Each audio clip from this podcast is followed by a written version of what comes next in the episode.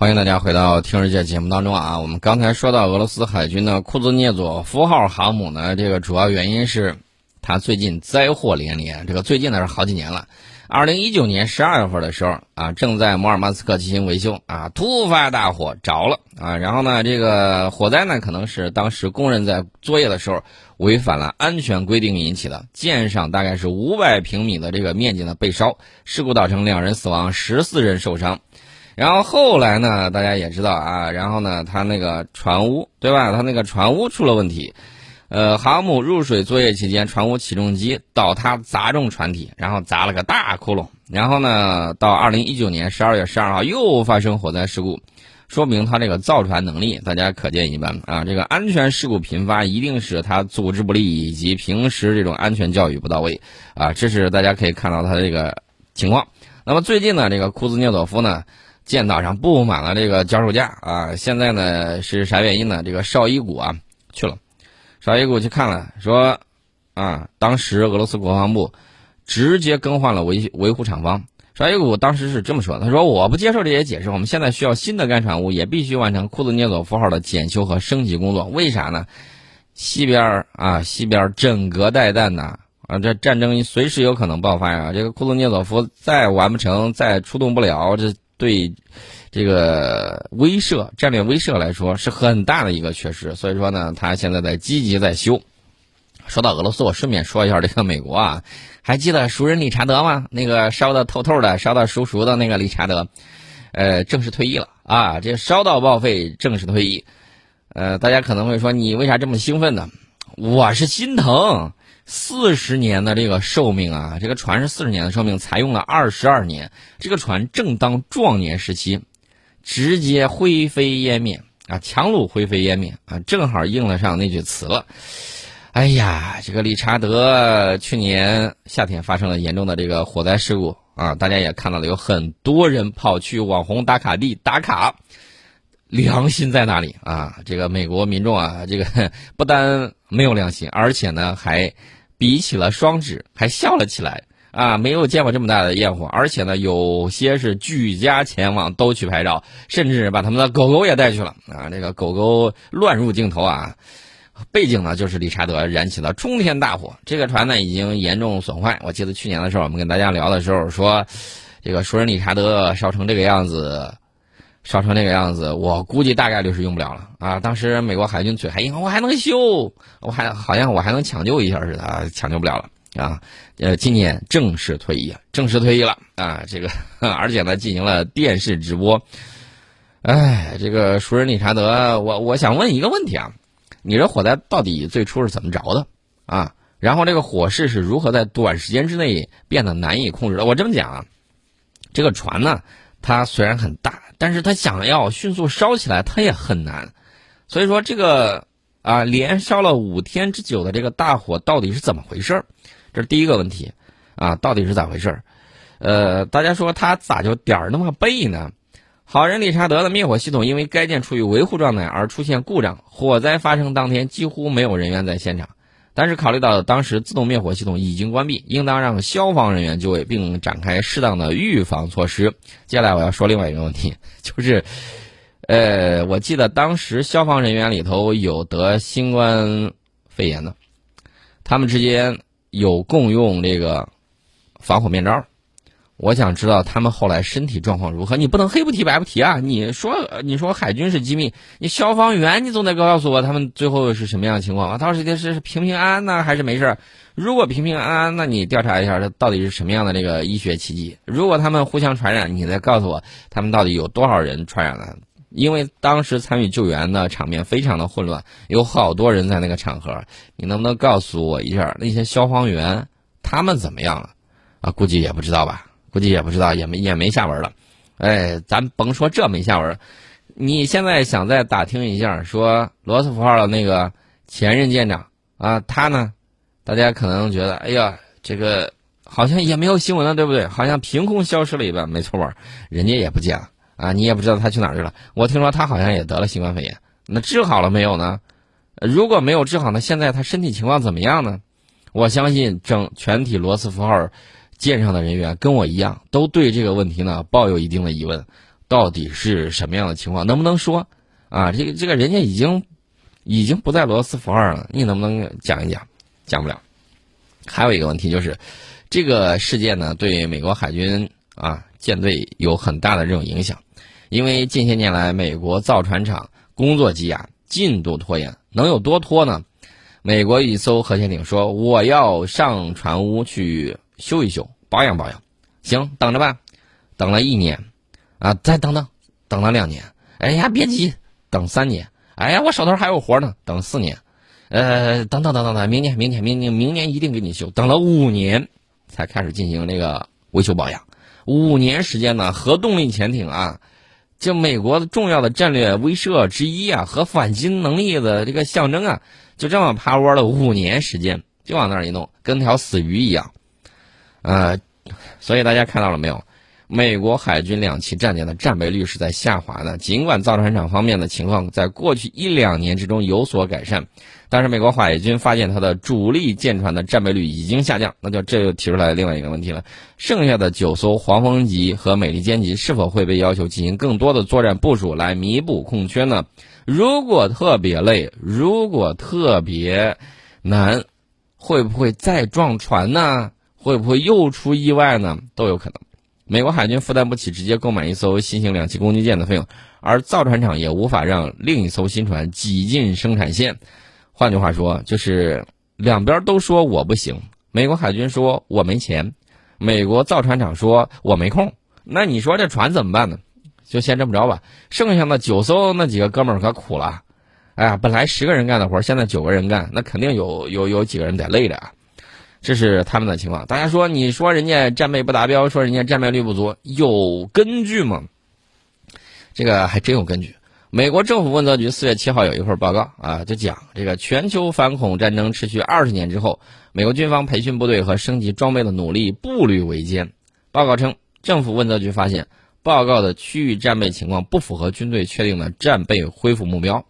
他说，从2017年到2019年，地面能力有所提高，而海上力量则在衰落，空中、太空和网络情况参差不齐。报告就说了，政府问责局发现，报告的区域战备情况不符合军队确定的战备恢复目标。啊，这个报告呢，将战备情况分成十九个任务范围，包括这个资源准备和执行任务的能力。虽然从2017年。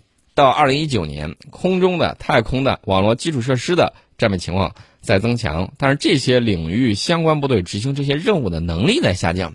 哎，这个我就很好奇，咋回事啊？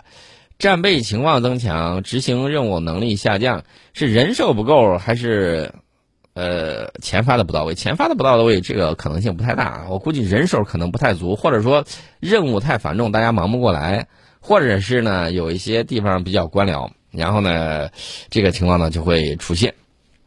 至于说他这个海军的这个情况，大家去查一下当年被美国起诉的那个富豪啊，那个富豪咋回事呢？他呢堪称那个美国太平洋舰队的太上皇啊啊！他让美国太平洋舰队去哪儿，那太平洋舰队就乖乖的去哪儿。大家可能会问咋回事呢？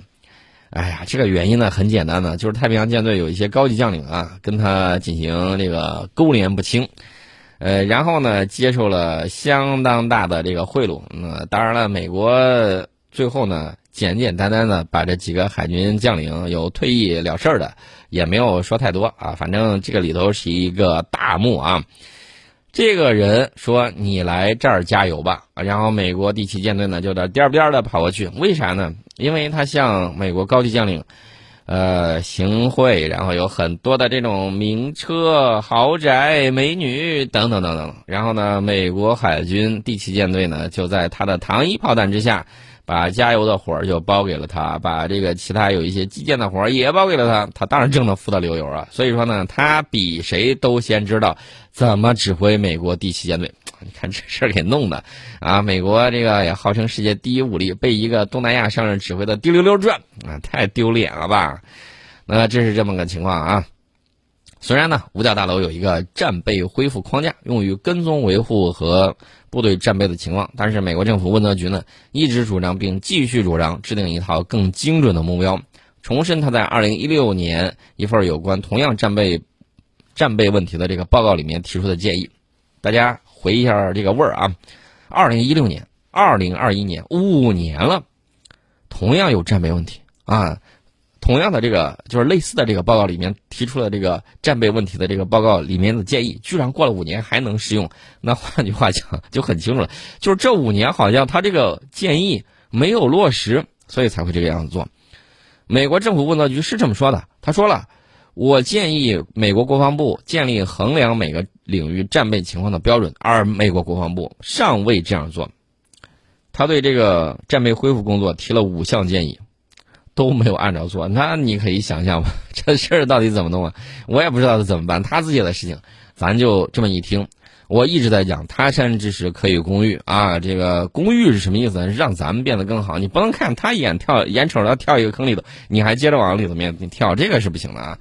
这个大家一定要注意啊。欢迎大家回到《听日见》节目当中啊，我们接着聊这个美国海军，他现在碰到的情况呢，不止这么一点啊。然后呢，他们最近一段时间还忙着喷什么呢？忙着喷美国那个滨海战斗舰。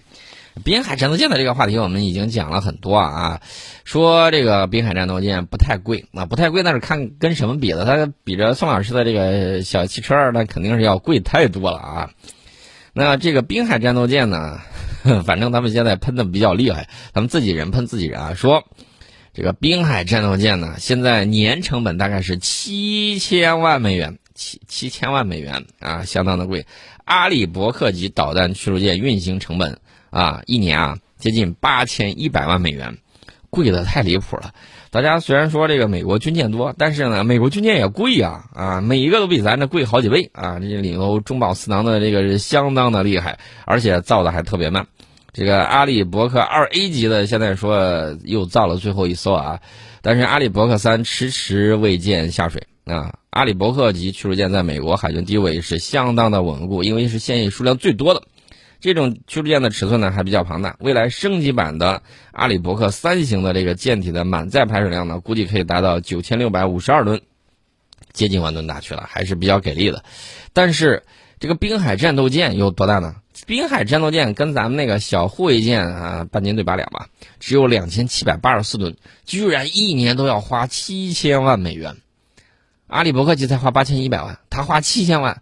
那船呃船体，咱光说这个排水量，它几乎只是它的这个四分之一不到啊，这个四分之一强一些，几乎就是这么样一个，或者三分之一吧，四分之一强三分之一，居然花了钱不相上下啊！大家可以想象一下，这个钱都花哪儿去了？这滨海战斗舰呢，大家也都看到，你上网上随便一搜，刚一出来啊，然后呢就撂挑子不干了。为啥呢？啊，这个里头的这个泵啊，什么乱七八糟出问题了，正搁走着呢，哎呦，我走不动了，然后呢，来拖船吧，给我拖回去吧。这种情况不是一个两个，不是三个四个，是一大批。这个滨海战斗舰现在出现这些问题，也让人很麻爪。当然，这个滨海战斗舰呢，大家注意，它最早的时候它是想怎么着呢？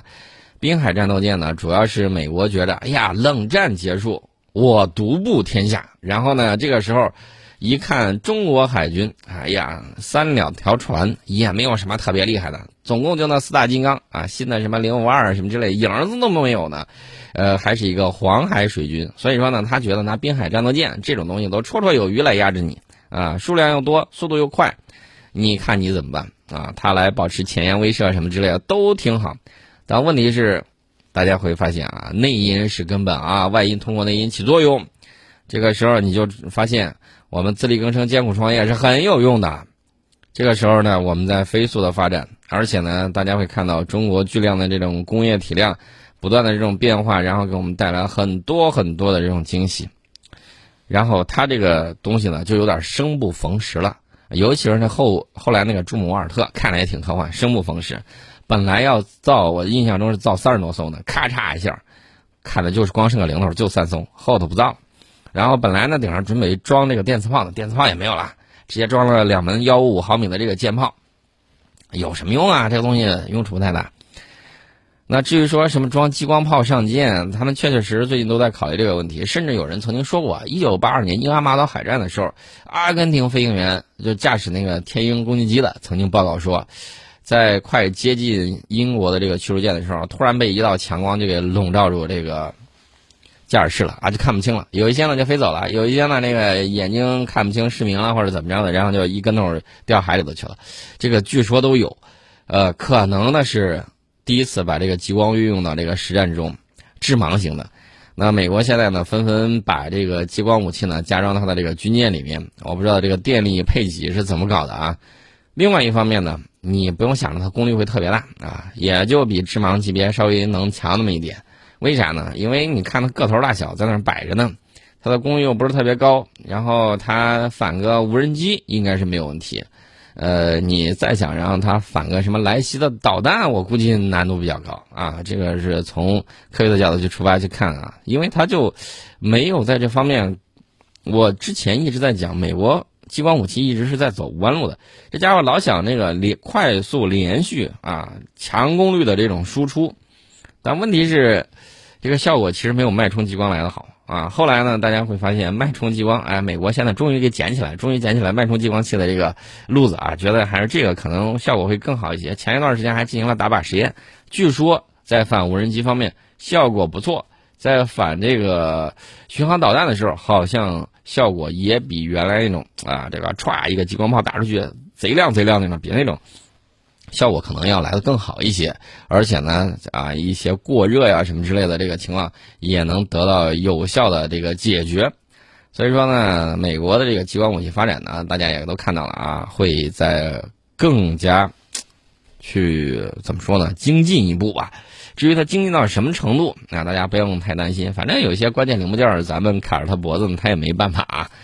美国海军呢，最近这几年呢，一直难以达到它的征兵目标，所以说呢。他就在考虑，没这么多人你怎么办？他就在考虑怎么去减少，呃，这个人员配备啊，这个船更加自动化，操作人员更少，然后部署机制更加灵活，来确保备战备战的这个能力。这个事情呢，虽然说起来容易，但是实际上做起来是相当的难，相当的难。所以你就看到这个滨海战斗舰，它在布置的时候，虽然当时认为应该是经济实惠、部署灵活的舰艇，但是部署成本居然和驱逐舰接近。即便是执行巡逻任务也十分艰难的这种情况，还是刷新了人们的这个认知。这个滨海战斗舰在任务模块、材料实用性等方面有诸多的问题，很多人早就把它当成防务采购失误的典型案例。这个案例呢，这个世界上没有卖后悔药的，只能吸取教训啊，总结经验。我们呢，今天先给大家聊到这里。